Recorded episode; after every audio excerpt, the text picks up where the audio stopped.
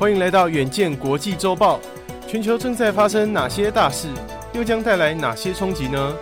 远见 On Air 每周精选三则关键议题，解析背后脉络与影响，和你一起接轨国际。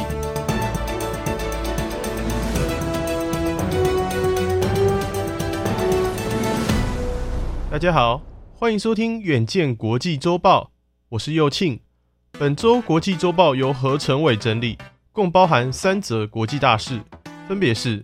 美国联准会二十一号结束九月利率决策会议，宣布调升三码，并可能在年底两次会议再升五码。这项行为已经在本周的全球超级央行周引发风潮，多国都跟进升息。此外，周休三日后，员工生产力会变差吗？英国实验半年揭晓答案。最后看到国际能源总署最近发布二零二二年突破性议程报告。敦促全球展开合作，才能实现净零。首先看到，为了抑制将近四十年高点的通货膨胀，美国联准会已经连续三次例会决议升息三码，约零点七五个百分点。这项决定也符合市场预期。根据《华尔街日报》报道指出，联准会决策官员一致通过，联邦资金利率目标区间升到百分之三到百分之三点二五。对此，联准会主席鲍尔在会后记者会上强调。联准会致力为美国家庭与企业恢复物价稳定，拥有达成目标所需的工具和决心。今年联准会还剩下两次决策会议。根据二十二号公布的预测显示，十九名官员中，将近一半预期年底还会升息五码，预期在年底前利率区间会升到百分之四到百分之四点五，也就是十一、十二月的联准会议还会大幅升息。鲍尔表示，没有无痛克服通膨的方法。美国财经媒体认为，这是目前为止联准会释放最重要的讯号。为了遏制通膨，他们愿意使经济衰退成为必要的代价。二十二号，美国宣布升息后，在本周的超级央行周引发风潮，欧洲、亚洲和非洲等国的央行也都跟进升息。如本周台湾央行升息半码，约零点一二五个百分点；瑞士则升息零点七五个百分点，告别了负利率的时代。瑞典更一口气升了四码，只有日本央行为了持续维持经济复苏，宣布维持大规模货币宽松政策，让美元兑换日元一度贬破一百四十五，创下二十四年的新低。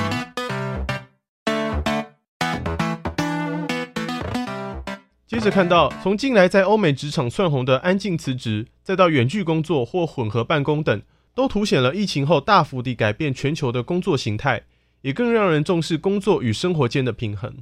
缩短员工的工时，实行周休三日的职场实验，是面对疫后工作形态改变的解方吗？今年六月开始，英国七十多家企业旗下的三千三百名员工正参与为期六个月、实行每周工作四日、周休三日的新工作形态实验。这是由剑桥大学和牛津大学等研究团队所共同发起的职场实验。研究团队想进一步知道，当开始实行周休三日的半年里，员工工时减少到百分之八十，每周工作三十二小时，薪水维持百分之百的情况下，员工是否能维持百分之百的产出等。目前英国职场实验已经进行了三个月。根据彭博的报道指出，目前有百分之八十六的组织表示，他们可能会在十一月职场实验结束后继续采纳四天工作制，而且有将近半数的受访者表示，他们的生产力提高了。百分之四十六的受访者则表示，过去一周工作五天的生产力持平。对此，英国一家非营利组织的执行长奥康纳表示，如果实行周休三日，并且生产力维持相同水准，我们认为这将是工作效率上的重大成功。而目前，英国、美国、纽西兰、澳大利亚、爱尔兰和加拿大也都正在执行类似的职场实验。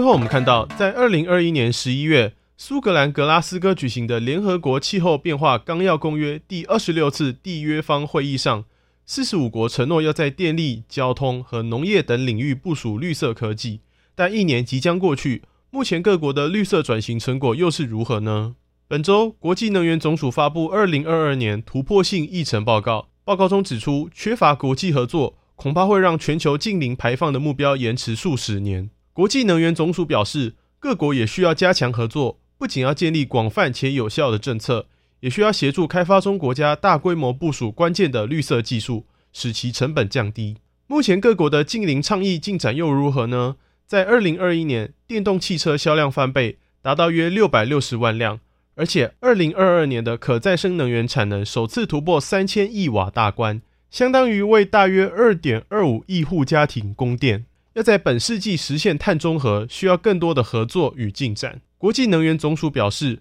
若要维持巴黎协定将升温控制在摄氏一点五度以内，电力、公路运输、钢铁、轻经济和农业就需要这五大部门的配合。以上就是我们这周的国际周报，敬请大家每周锁定远见 On Air，帮我们刷五星评价、订阅、留言、分享，让更多人知道。我们在这里陪你轻松聊国际财经大小事，我们下周见。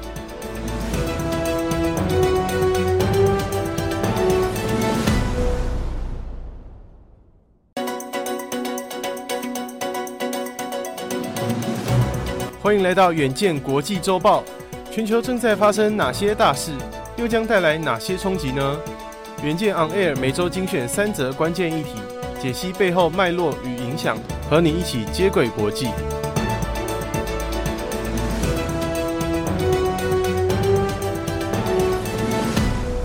大家好，欢迎收听远见国际周报，我是右庆。本周国际周报由何成伟整理，共包含三则国际大事，分别是：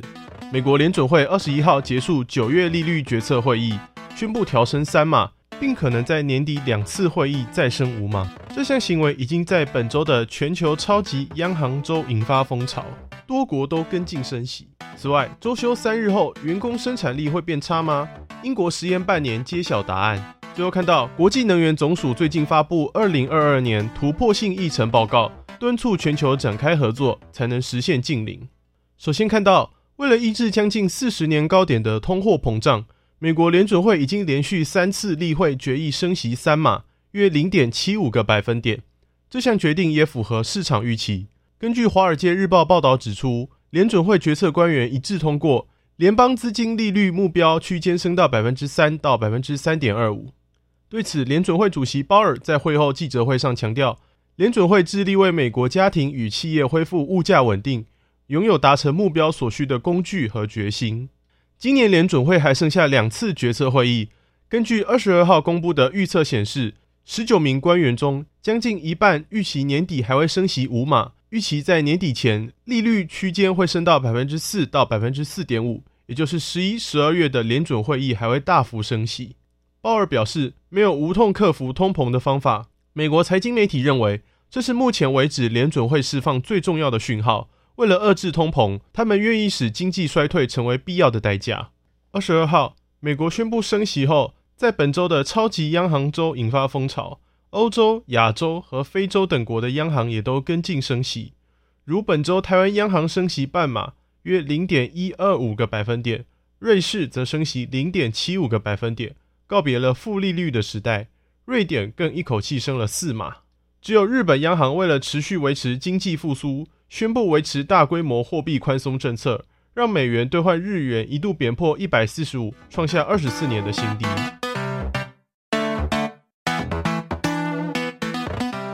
接着看到，从近来在欧美职场窜红的安静辞职，再到远距工作或混合办公等，都凸显了疫情后大幅地改变全球的工作形态，也更让人重视工作与生活间的平衡。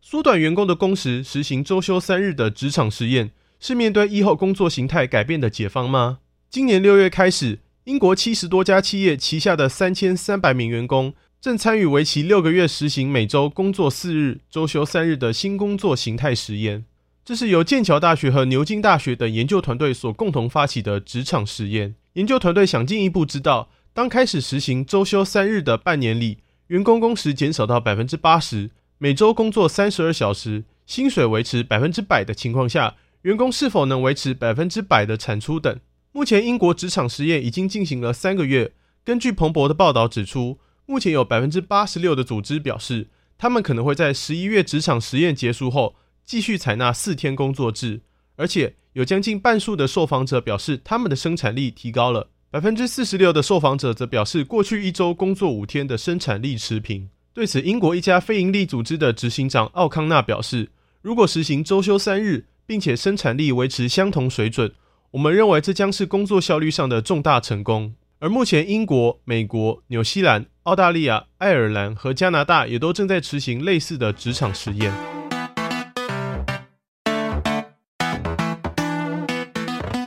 最后，我们看到，在二零二一年十一月，苏格兰格拉斯哥举行的联合国气候变化纲要公约第二十六次缔约方会议上，四十五国承诺要在电力、交通和农业等领域部署绿色科技。但一年即将过去，目前各国的绿色转型成果又是如何呢？本周，国际能源总署发布二零二二年突破性议程报告，报告中指出，缺乏国际合作，恐怕会让全球净零排放的目标延迟数十年。国际能源总署表示，各国也需要加强合作，不仅要建立广泛且有效的政策，也需要协助开发中国家大规模部署关键的绿色技术，使其成本降低。目前各国的净零倡议进展又如何呢？在二零二一年，电动汽车销量翻倍，达到约六百六十万辆，而且二零二二年的可再生能源产能首次突破三千亿瓦大关，相当于为大约二点二五亿户家庭供电。要在本世纪实现碳中和，需要更多的合作与进展。国际能源总署表示，若要维持巴黎协定将升温控制在摄氏一点五度以内，电力、公路运输、钢铁、轻经济和农业就需要这五大部门的配合。